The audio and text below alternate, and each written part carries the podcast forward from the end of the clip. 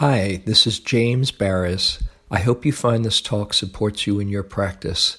If you'd like to support my teaching, you can use the donate button underneath my picture on Dharma Seed to do that. Your support is greatly appreciated.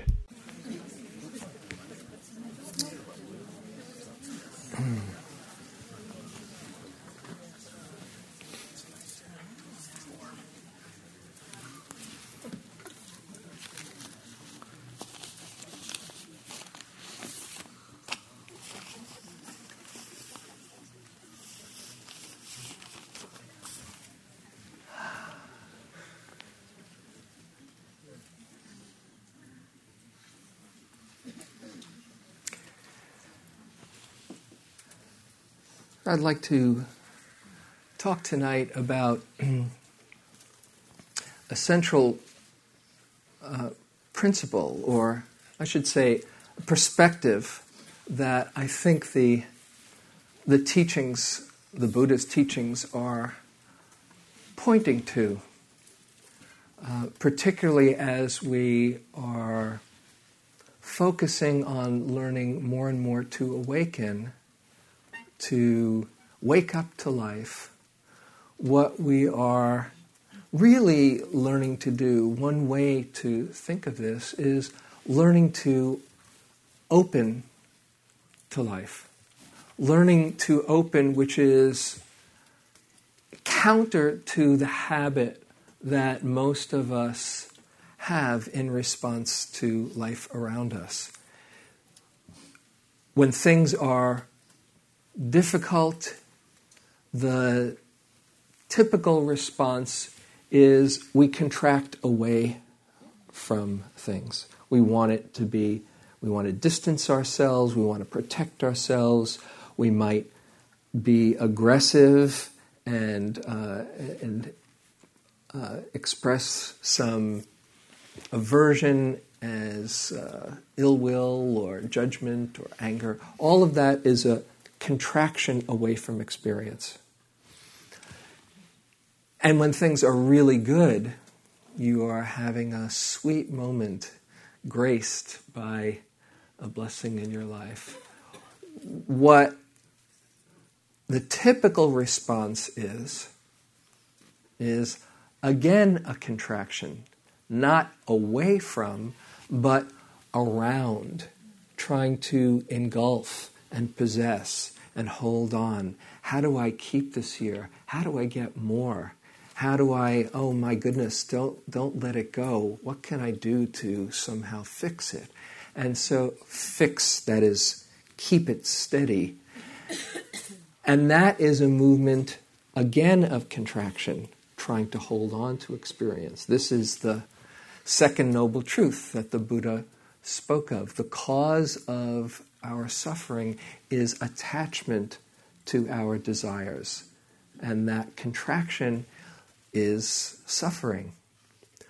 What he was pointing out, not only that it's painful to contract either around or away from experience, but it is freeing and a source of great happiness and joy when we can open up to experience, when things are difficult, rather than contracting, finding somehow the courage that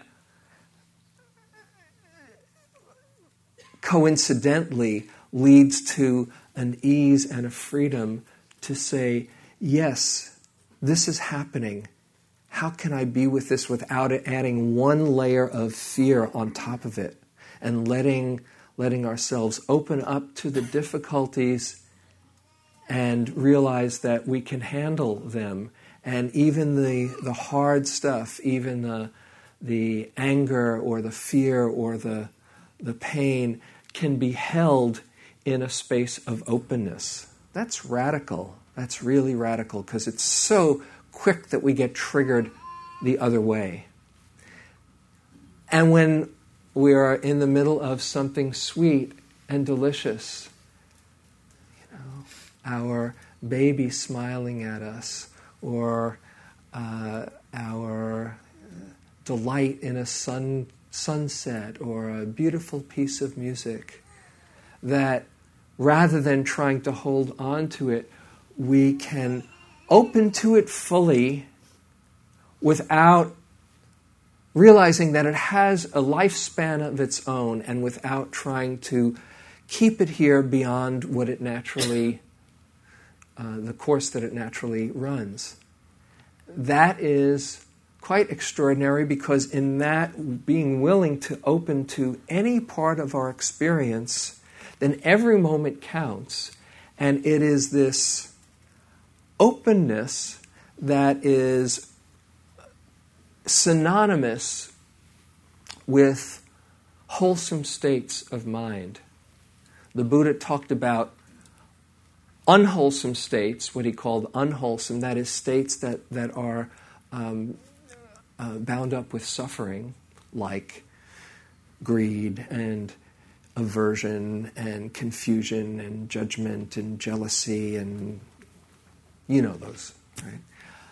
They're all having a contraction around them. Or those wholesome states of love and equanimity and caring, compassion and joy and um, um, calm and ease and curiosity. Um, those all are learning to open to our experience. Even when it's a very difficult moment, the mindfulness itself is an opening to the experience and holding the hard stuff. It's not like you should never have any of those difficult emotions. They're part of being human. But to learn to, uh, to be at ease and, and allow for them, then they can move through us in their own time. And he talked about these wholesome states. He said that they are healthy and they have with them a gladness and, and a, uh, they inspire us, they delight us, they open the heart, they are an equipment of mind to overcome ill will and hostility. He says, along with the wholesome state, you will feel an experience of gladness, of ease, of, of, um, of contentment or aliveness. And that it's a good thing to maintain these wholesome states and increase them. and to even turn your attention towards the gladness or the, the ease that's associated with them. And he said, the more you do this, the more you incline the mind towards well being and happiness. So I'd like to talk about a few of these wholesome states in the context of learning to open. There are states, there's many, many wholesome states, and in, in that course that I mentioned, as we say, we take a, a wholesome state a month and work with it. So I'm just going to just take a few tonight, the ones that particularly come up in meditation practice that you get a chance to look at on the cushion and also that as you consciously develop them in your daily life, they support a deepening um, of your Dharma practice.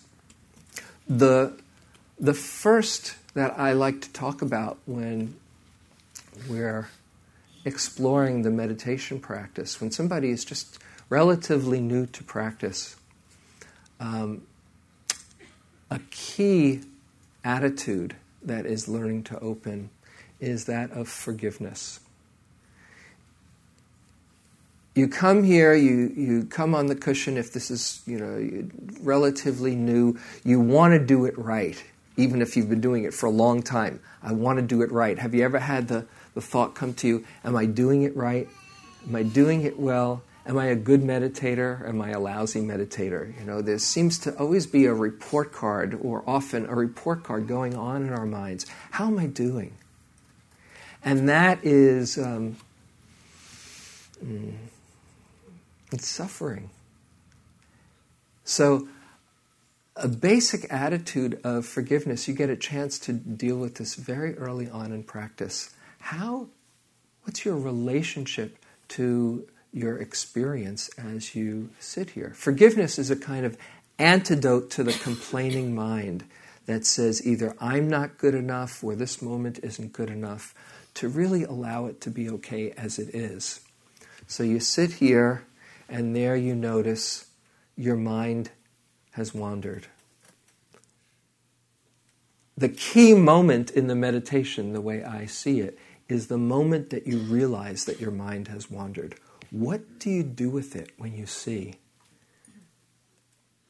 Oh, darn, there I am wandering again. Do you ever notice that in your mind? If you do, you are setting yourself up for a very frustrating relationship with the meditation practice and with your mind. Because minds wander. If your mind did not wander tonight, please come up and speak to me. I'd like to know what is going on in there. But we take it so personally in saying, you know, I should be doing this better. And we take ownership of our experience. There's that I. When you've got no control over what's going on in your mind. That is a very wonderful, freeing thought. You have no control over your mind. You might say, oh gosh, how depressing. You know. It's really wonderful because if you really get it, you don't have to blame yourself for what comes through, do you? You don't have to take credit and say, hey, that was a pretty neat thought that came through. Everybody see what kind of a, ah, that was a pretty good one. That's just a setup for, oh my goodness, I, the luck me up if they knew what was just going through right now. Everything is coming and going all on its own. If you had control over your mind, you'd probably just have thoughts of loving kindness and goodwill to all humanity. Probably a few others slip in there from time to time. But you don't say, I could go for some rage right now. You know? it just comes, right? How about some doubt? Yeah, I could go for a real good bout of doubt, you know. It just comes. And when you see that it's coming and going all on its own, and you don't have to blame or, or take ownership, it's so freeing. Then you could have any thought in the world. Wouldn't it be wonderful to have any thought in the world? And no matter how bizarre or weird it is, you know, blowing it all up, right, whatever, and you just say, well, that's an interesting thought. And so forgiveness in the practice starts with forgiving yourself or forgiving your mind for what it does. Forgiving your body. When you're sitting here and you have a, an ache in your back or a tightness in your knee or uh, a fart that starts to come out and you say, oh my God, oh, everybody will know. Let's just get real. Huh? What do you do? How do you relate to that? Oh my goodness, you know, not fair. I hate this. I, my body should be cooperating a whole lot better than, than it is. When it's just obeying its own laws and you have little control. Little, maybe a little, but not much control over what it does. How freeing it is to realize, oh, it's just following its own laws, and I don't have to blame myself. I don't have to be embarrassed. I don't have to um, feel like I'm not good enough, that my body isn't. You can fill in whatever blank it is, in there. If only I were or it was more or less, whatever. So, forgiveness towards your, your mind, towards your body. What is forgiveness? What is it about? What's the essence of it? It's just seeing clearly everything is arising out of causes and conditions. Particularly, we get caught when we see that we've fallen into the hole again and again and again and again, that we seem to keep on repeating. I can't believe I'm in the same place. You know, I can't believe I lost my patience with my kid again. I can't believe I spaced out on whatever it was. Why do I keep on, etc.? I can't believe that I my mind is just so filled with judgment. Oh, it's just disgusting. That's what's called in the teachings adding a second dart on top of the first. You all you know about the, the two darts? You know, the, the first one is bad enough, you know. Oh, there's, you know, there's the judging mind, you know, oh, or ouch, my knee hurts, and oh, uh. that's the initial level. The second dart is, I can't stand this. And I hate that it's happening here. And it should be different. Very painful. When you see that it's all causes and conditions, there's a great freedom in that. Particularly around the habits that you've practiced for many years. I'll share with you a, a story. Let me see how we're doing on time. Um, on a, a retreat, uh, um, was out at the meditation center in Massachusetts. Each fall, there's the three month retreat, and uh, this is many years ago. It was, uh, my second three month retreat, and there I was, um, just really getting into the walking meditation, lifting, moving, placing, and it's really sweet. And uh, I sometimes it's fun to go slowly because you're just kind of in this groove and and I just decided I wanted to see how slowly I could go. You know, so and there was nobody in the room, so I didn't have to be self-conscious and I just decided to mm, crawl. I pretended I was like Marcel Marceau, you know, just seeing how slow and it was so sweet, lifting, moving, placing. And in the middle of this exercise, somebody comes into the walking room who had just come onto the retreat. In those early years, they tacked on a two week retreat at the end of the three month course. They just did that for a couple of years and then they stopped. But you can really feel somebody's energy is very different. And, uh, but I wasn't going to stop my exercise, so I was just going to be crawling, lifting, moving. And after about two minutes, this person bolted out of the room in what I was sure was the comparing mind. And as she crossed my vision, the thought came to me wow, I really blew her mind. She must think I'm a great yogi. Mm. and from that deep serenity, I saw the thought in all its glory. and it was like opening up to this trap door, this dungeon of ego and presentation and look at me and aren't, aren't I good enough and do you see it and all of that. It was disgusting. And from that very slow walking, I became like a caged tiger. And I started pacing back and forth saying, I've been doing this for two months and there's so much ego, I'll never get rid of this. I did that for about 10 minutes, just pacing back and forth, feeling so frustrated. And then it occurred to me the millions of times I'd had that kind of a thought. It was just that I was more present for it and I could catch it, but normally it would have just washed right through me and in that moment that I reflected on the millions of times that thought had gone through me in this lifetime, and if you can relate to more than one lifetime, countless lifetimes, it, forget it, mind boggling, which by that time I did. And in that moment of reflection, there was this deep compassion, this deep forgiveness that was saying, You're trying so hard.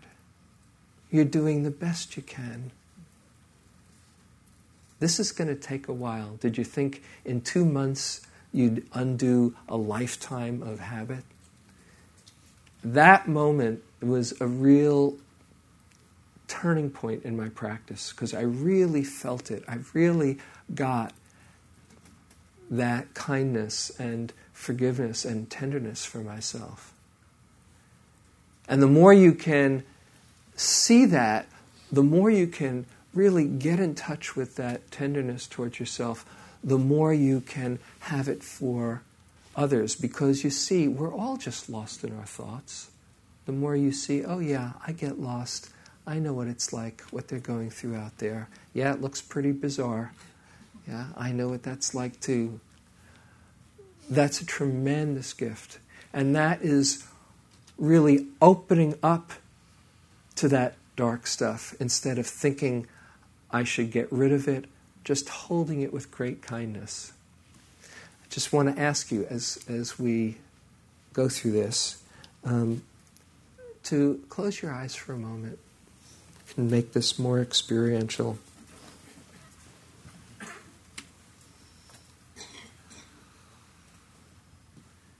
And ask yourself, what do I need to forgive myself for?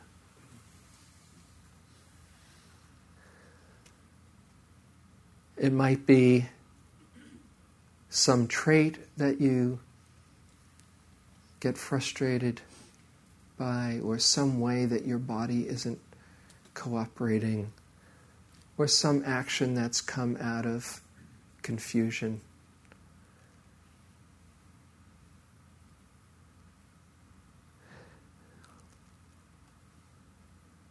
What would I need to understand in order to truly forgive myself?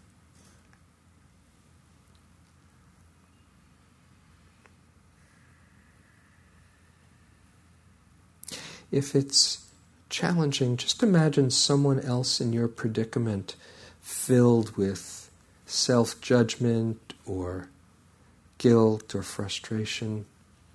Would you be able to get, forgive him or her.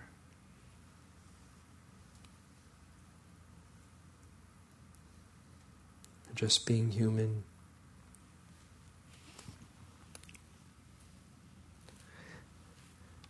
Just let the wisest and most compassionate part of you forgive that confused being who gets caught in judgment or who's act, who acts unskillfully sometimes.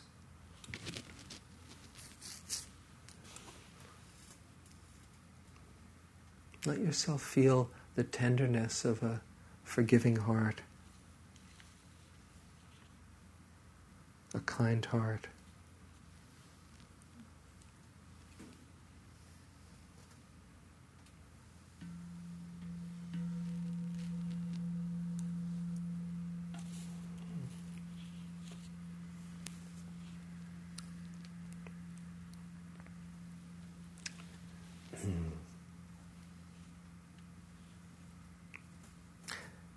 Jack has a, a beautiful book in, uh, in the bookstore.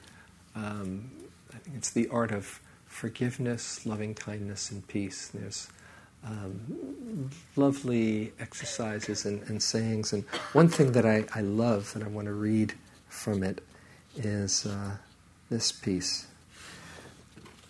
Uh, in the Babemba tribe of South Africa, when a person acts irresponsibly or unjustly, He's placed in the center of the village, alone and unfettered. All work ceases, and every man, woman, and child in the village gathers in a large circle around the accused individual. Then each person in the tribe speaks to the accused one at a time, each recalling the good things the person in the center of the circle has done in his lifetime. Every incident, every experience that can be recalled with any detail and accuracy is recounted. All his positive attributes, good deeds, strengths, and kindnesses are recited carefully and at length. This tribal ceremony often lasts for several days. At the end, the tribal circle is broken, a joyous celebration takes place, and the person is symbolically and literally welcomed back into the tribe. That's a good tribe to hang out with, isn't it? you can just see the difference as, as they're saying and reminding the good parts in that person, what it brings out. It's so different than you're rotten, you're no good. You just feel small.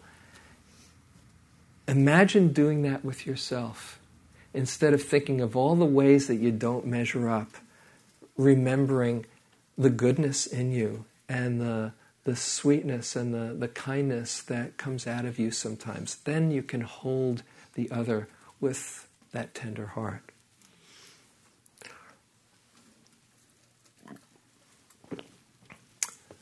Okay, so another quality of learning to open that you get a chance to work with on the cushion and also hopefully in your daily life is patience. You ever get impatient in a sitting. Like, when is that darn bell gonna ring? You know, I know he forgot. Know, I'm gonna be sitting here for days. You know.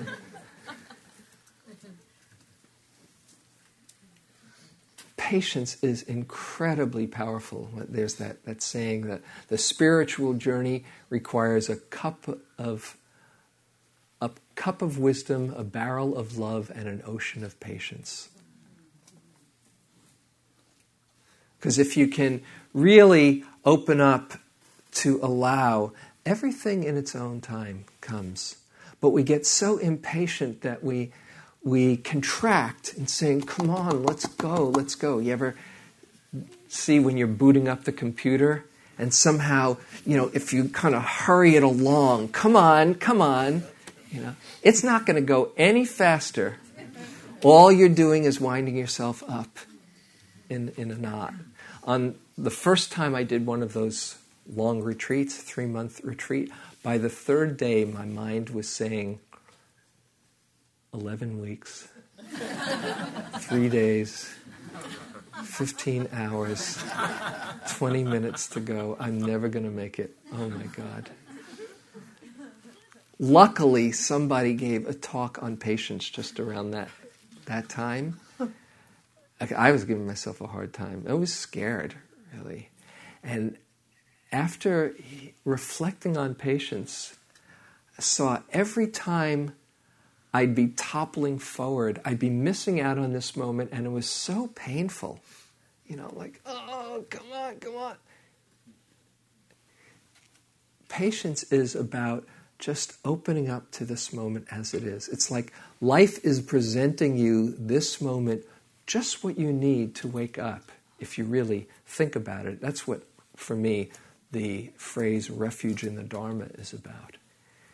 And so, in that movement from contraction, trying to, to reach forward, to just an ease and, and an opening, there is the peace we're looking for. Just try this. Here we are in the new year. You might have a whole lot of things that you're looking forward to, or it's going to be different this year. You know. It will be. Uh, it's not going to be identical, and hopefully you'll be facing in the right direction. But you can't make it happen, right? So just do a little experiment with me. Think about something that you're really looking forward to happening. If you can imagine, manufacture something, even if it's going home to bed later on, right now. Just think of something that is out there in the future that you know when it happens, you'll feel so good. Right? And that's, there's nothing wrong with that. Okay, you have everybody have something in their mind? All right, so now, indulge me in this, if you will. Keep your butt on the cushion or the chair, wherever you are. I'd like you to imagine it in front of you and now reach forward because if you can get it you'll get instant gratification. So go ahead. Come on, try, try it. Just try this. Come on, lean forward. If you really want it, go for it. Come on, a little bit more. And then you realize it's not going to happen. So slowly come back and let your body feel what it's like to just be centered in this moment. Can you feel the difference? Might not seem like news, but when your body gets it, you get it on a whole other level. Oh, that's what I'm doing. Oh, this is really unpleasant. Oh, this moment is here all the time. I just, how about if I just come back and see what's going on with me right now? Oh, life is happening. Oh, all right, I can be with this one. That moment is a moment of freedom from the contraction and learning to open to this moment just as it is. Very profound and powerful. Another quality that I find really helpful. So, actually, just as, before I go on, I would encourage you in your meditation, every time you notice that impatience, come on, when is this going to end? Come on. I've never seen a meditation that got stuck in the middle. Every one of them ends. So just you, you, you just you just trust. Oh, instead of it being oh darn there, you know I've been doing this for 30 minutes, another 10 to go. Let go of the 30 minutes and make it the beginning of a 10 minute sit. Oh, 10 minutes to be here, to give that to myself. How wonderful. Another quality that I think really supports practice um, very profoundly and is, is also a source of joy is uh, keeping a sense of humor. As my friend Wes Nisker says, if you can't laugh, it's just not funny. and we can get very serious in our meditation practice. Yes, I'm a spiritual being, equanimous, a little irritated, but I'm going to do it right. Maybe slightly freaking out, but uh, here I am. Lighten up. It makes all the difference in the world. You can get very serious, very heavy, very grim you get no extra credit for grimness in doing this. No bonus points. And if you can laugh at the absurdity of this mind and of life, then you can be in on the joke instead of the butt of the joke. You know, then instead of being, oh no, look at my mind. Oh, it's wow, look at the mind do its thing. It's amazing. that makes all the difference in the world. I'm not saying to cover up and pretend that everything is fun if you're going through some really hard times. You know, this is not about denial, and it's very important to learn how to open up to the really hard stuff if you're if you're in the middle of some very um, uh, difficult times, if somebody you care about is, is going through a hard time or there's scary stuff ahead, I'm not saying to put your head in the sand. But if you're just in a rut and that's the way that you find yourself approaching things, sometimes you can get in a rut and don't realize that, uh, that it's happening. And uh, you can bring some lightness on on that on one of these retreats. I'll try to tell you another retreat story. I had this um, um, jukebox going around in my mind. A lot of t- I love to I love music. I love to sing. I love uh, and and words get often get stuck in your mind on retreat. I have like a five CD boxed set of songs that I couldn't get out of my mind over the last 35 years. And uh, on this one retreat, this again, this one of these long fall retreats, one of the early ones, this song from uh, I was a big Bob Dylan fan from his most brilliant and depressing period came into my mind. It's, if you're an old Bob Dylan fan, you might know Blonde on Blonde, and the song Visions of Johanna came, and it just went like this Ain't it just like the night to play tricks when we're trying to be so quiet? We're sitting here stranded, though we're all doing our best to deny it. This is on a three month retreat. Right?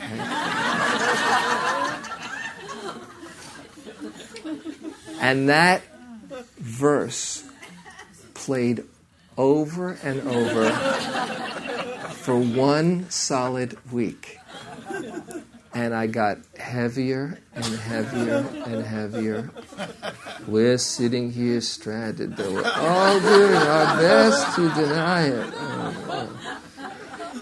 Magically, after one week, the needle, it was the days of vinyl, skipped in my mind to a later verse in the song that goes, Oh, little boy lost, he takes himself so seriously. And when that line came on, I'm just getting shivers right now, it was like the sky opened up and the whole heaviness and cloud just broke, saying, That's what's happening. I'm just getting so grim and heavy. I don't have to do that.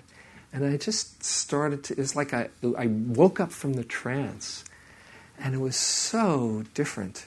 I'm going to just lighten up. And actually, shortly after that, the, um, the Jackson Browne Eagles song, uh, Take It Easy, came into my mind. It was great. The one that says, uh, Take it easy, take it easy. Don't let the sound of your own wheels drive you crazy. Lighten up while you still can. Don't even try to understand. I just kept on playing. Lighten up while you still can. That retreat just took on a whole different tone. And from that point on, it's been a, uh, an axiom in my practice to just keep a lightness along with a very strong sincerity because the more you put your heart into the, the practice, the more you get out of it. But keep it light, keep it spacious, be at ease. Let, let yourself laugh at the mind instead of taking it so personally. It's tremendously uh, a shift in, in, uh, in practice. Sometimes I have a little like devil and angel conversation going on in my mind. Because what I do to lighten up is, if I'm really feeling grim, to smile and put on a, a stupid, toothy grin on my face. Right? Just try it right now, especially if you're feeling like you don't want to. Just try it. Come on, let, I want to see teeth. Doesn't it feel good? It's like your, your mind can't get contracted while your cheeks are up like that. You don't want to get lockjaw now, but just, just it breaks that, that trance. So I have this little, little conversation, you know, getting kind of grim. You said you'd smile. Yeah, but I don't feel like smiling. Yeah, but you said you'd smile. But I'd, oh, all right already. And I'll go into a bathroom and I'll just go like that. We don't have to be a victim of our mental habits. So that sense of humor, that lightness of mind, again, is learning just to get a little bit of space and openness around experience. Forgiveness, patience, sense of humor. Something that uh, I find particularly helpful is uh, being present for all the goodness, all the good stuff. We can miss it. This is a cornerstone of, of uh, the, the, the course that I teach. Not to miss it, to really take it in. We usually are going along, and unless things are a peak experience that says, yeah, or oh no, we're just kind of lost in la la land. But there's many, many moments that are quite pleasant. Even if you think of them as moments where you're not miserable, that's okay. That's a good start. You know, if you think, "Oh, I've just been miserable all day," start to notice the moments you're not miserable. If you keep your radar out for moments that you're not miserable, you'll have a whole shift of awareness and seeing, "Oh, wow, there's a whole lot of non miserable moments here. How wonderful. Oh, this is a, a moment where I'm at ease, at peace, where I'm, I'm not caught. Oh, this is a moment I'm alive. Oh, hmm.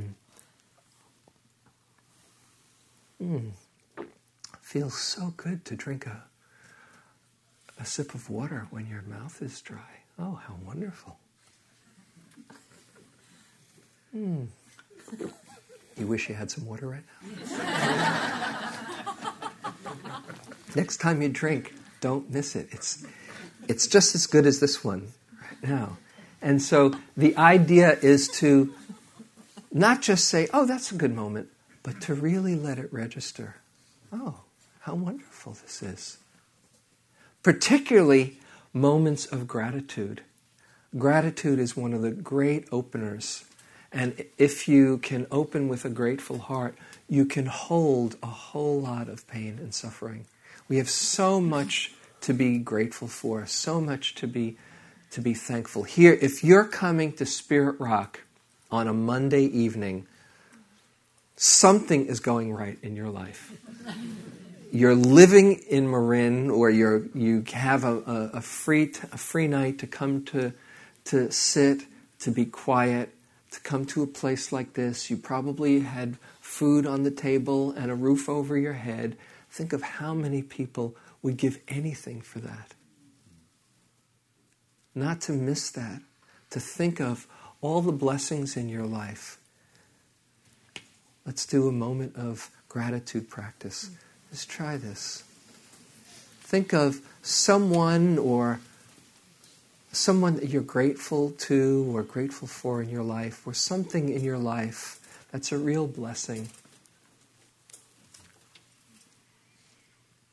And have an image of them or of that situation. And as you reflect on, on that person or that situation, give thanks. Give thanks to them or give thanks to life. Thank you.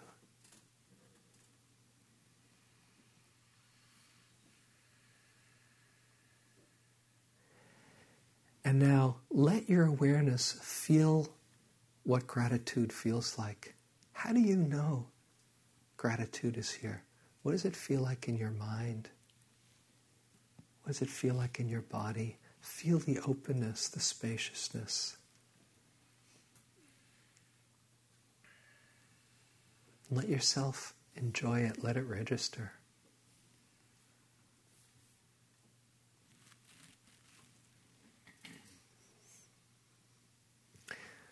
Bring another person or another blessing in your life to mind.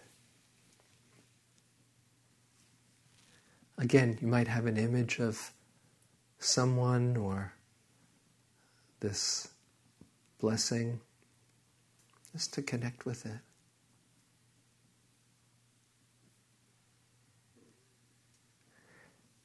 And give thanks. Thank you, life, or thank you, John, whoever.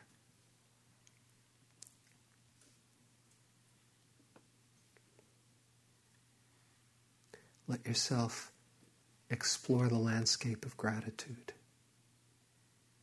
Let yourself really feel it. Don't miss it. Open to it.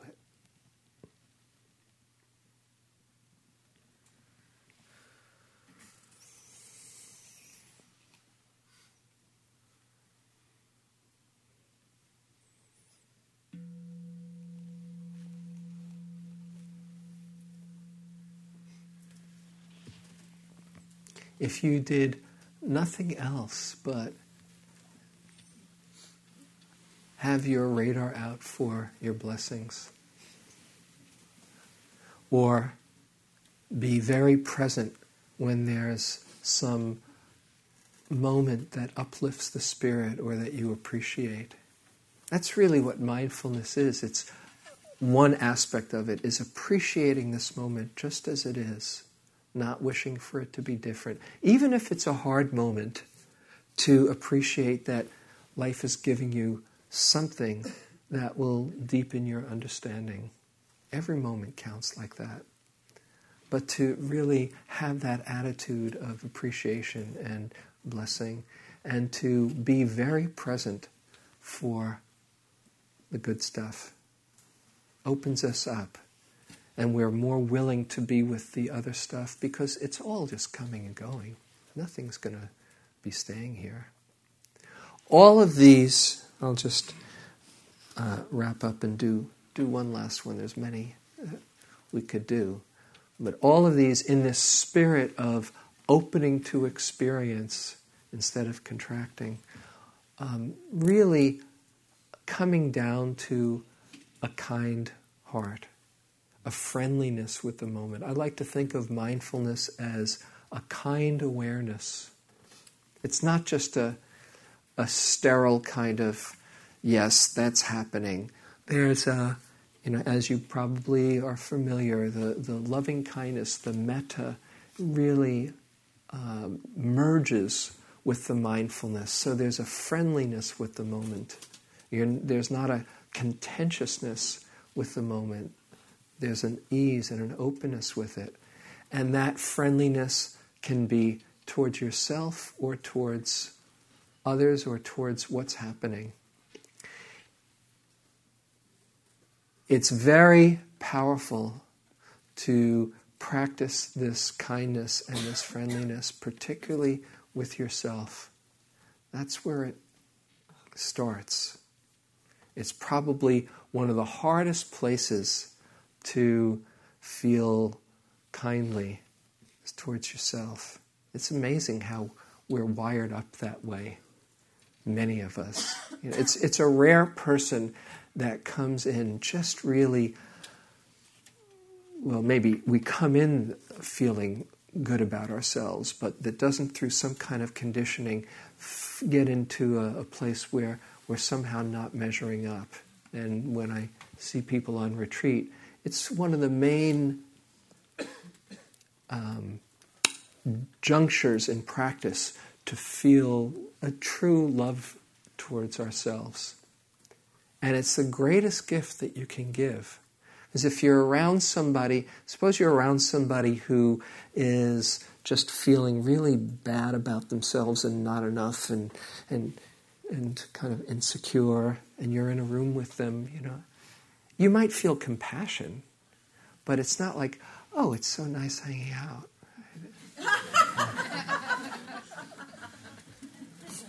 but if you're if you're fortunate enough to be around people who just feel comfortable in their own skin, not trying to puff themselves up and say, "Aren't I cool?"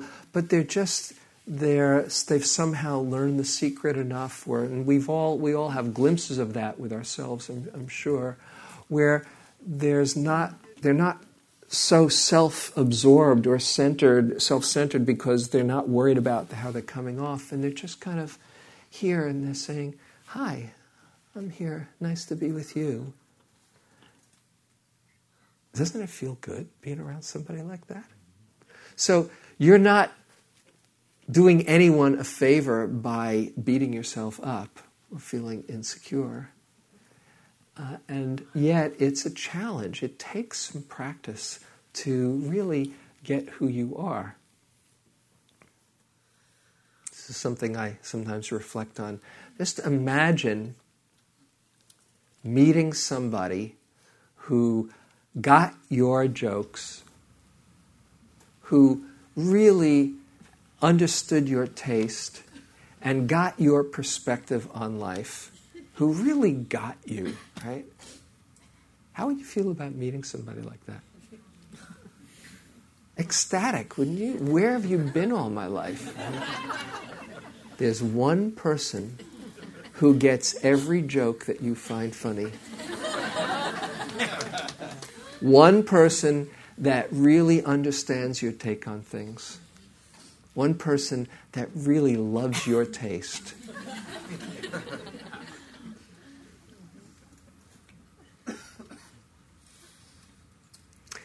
Unfortunately, they're right inside your skin, so it's a little bit harder to really delight in this human being. That if you met in another circumstance outside of yourself, you'd be tickled pink. Hi, so nice to meet you. So, I, I, Albert Einstein has this expression an optical delusion of consciousness, where from our vantage point we, we distort things. But if we could really see who we are from that other vantage point, we would probably be head over heels in love. So I'll, I'll share with you a practice, a loving kindness practice that um, I stumbled upon in, uh, in one intensive period of loving kindness. I had been doing, uh, I was at the center in Massachusetts for a good chunk of time doing doing metta, you know, may I be happy, may I, may I be peaceful, etc., etc. I was doing it for a few days, and it was okay. It wasn't really rich and juicy, and mm, I wasn't head over heels in love with myself. But you know, I was patient and just figured that's part of the process. Uh, and after about three days of just repeating the phrases over and over, I kind of thought, gee, it's kind of interesting how mm, some people, I know some people really you know, really love me. Uh, I thought, why do they love me? And then I hit upon this practice that was really very uh, powerful for me that I'd like to share with you. So, you know, if you get some benefit out of it, then uh, wonderful. If not, then please forgive me and bear with me. Uh, just close your eyes for a moment. And um, bring to mind someone who you share a real warm, easy, loving connection with. Not necessarily a very complicated relationship, if that's possible. Just when you're together, and it can be a pet, it can be a child, it can be, it doesn't, doesn't matter. Just when you're with this being, there's an ease and a warmth and a and a love that flows between you. And imagine that they're right here with you, right in front of you. Feel that special energy that you share.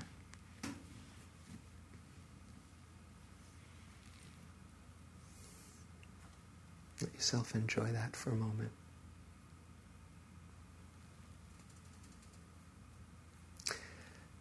Now, for a moment, let your consciousness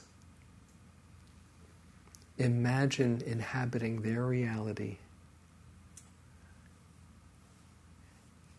And see through their eyes, or imagine being them looking at their friend that they just really love hanging out with.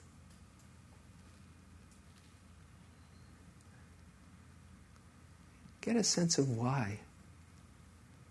What do they see in this person that just delights them so? The kindness, the playfulness, the sensitivity, or the intelligence, or whatever. Look at all the qualities that touch them about you.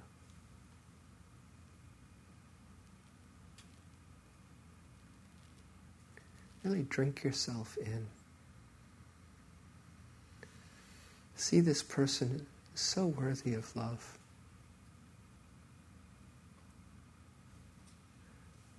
And the more this person is in touch with it, the more the love can come right through. Everybody gets it.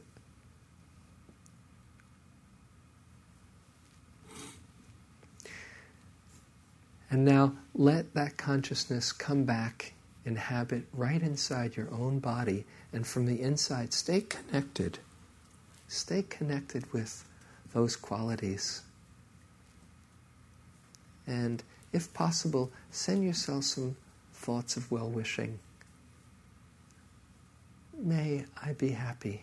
Or if you want to say it second person, may you be happy. Either way. May you feel all the love that's inside and share it well.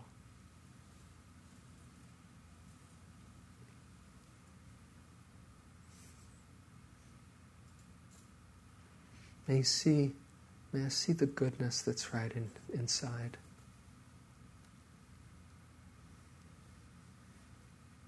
May I see my true nature.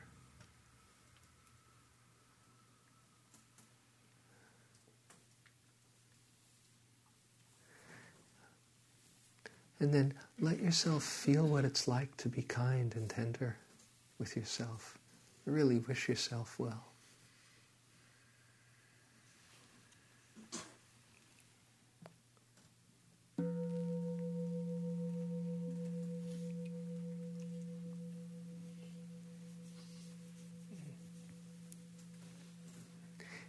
If you got just a, at least a little glimpse of of that, of what your friend saw? Just raise your hand. I'm curious.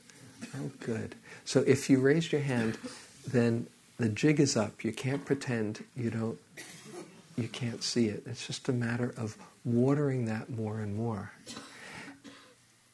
One way to water it more and more is to not miss all the love that comes towards you throughout the day. All the little kindnesses when somebody opens up a door for you or somebody says hi how you doing? and really means it. All the little ways and more profound ways instead of missing it really taking it in. This is love or good will coming from the universe towards you to really take it in it's not a mistake it's not an accident let yourself open up to it. The more you can open up to it, the more it awakens that in you and the more you have to share. Then you start seeing it around around you and you can do that for others. So um, lots of different ways that we can open up to ourselves, to the moment, to life. The antidote to the contracting mind that says, this moment isn't good enough or I'm not good enough. How can I make it better? It's right here for you. Everything that you need is right here for you. That's the idea. That's why mindfulness is so magical. All we have to do is wake up and be present for our life. And when you are touched by it, to not miss it, to really let it register, let it nourish you so you have that to give out to others as well. Mm. So, I've talked a long time. Thanks for being here with me. And we'll close, let's close with a little loving kindness. I can stick, her, oh, there's some, uh, let's see some announcements. Uh, next Monday, January 19th, Charlie Johnson is the speaker, and dinner will be served. And it would be a great help if people could assist volunteers in tonight's cleanup. Uh, if everyone could help moving their chairs to the back of the hall and stacking them with the other chairs, if you're able to stay longer to help and not blocking another car, uh, certainly appreciate your help. Help. Please check in with a volunteer or staff person wearing a white badge and ask how you can help. And when you leave, remember to turn right on Sir Francis Drake and then left through Woodacre. Do not make a U turn on Railroad Avenue. Remember to look around the hall and the foyer for items you brought with you. Okay, so just as we close, feel your own heart. Breathe in benevolence from around you. Let it awaken all the goodness inside of you. And send some kindness to yourself. May I be happy. May I have ease of well being. May I feel the love inside and share it well. And may I awaken to my true nature. And then to extend that to everyone here and out, radiate out to all beings everywhere. May all beings find happiness in their lives. May all have peace in their lives. May all learn to share their love well. May all awaken to their true nature. And may our coming here together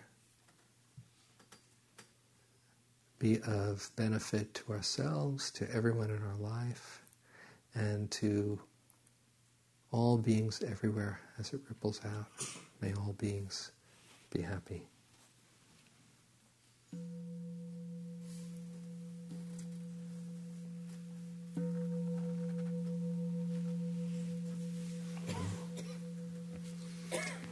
Thank you very much. Um, come to Berkeley if you're around on a Thursday night check out the there's a video there's a youtube video seven minute video on the joy course if you want to check it out. It'd be fun to share it with you. And uh, hope to see you on the dharma trail i'm starting to sit right now right after this for the next week up here on a self retreat so this is my parting goodbye to the world and uh, nice to say goodbye and then enter with you have a great week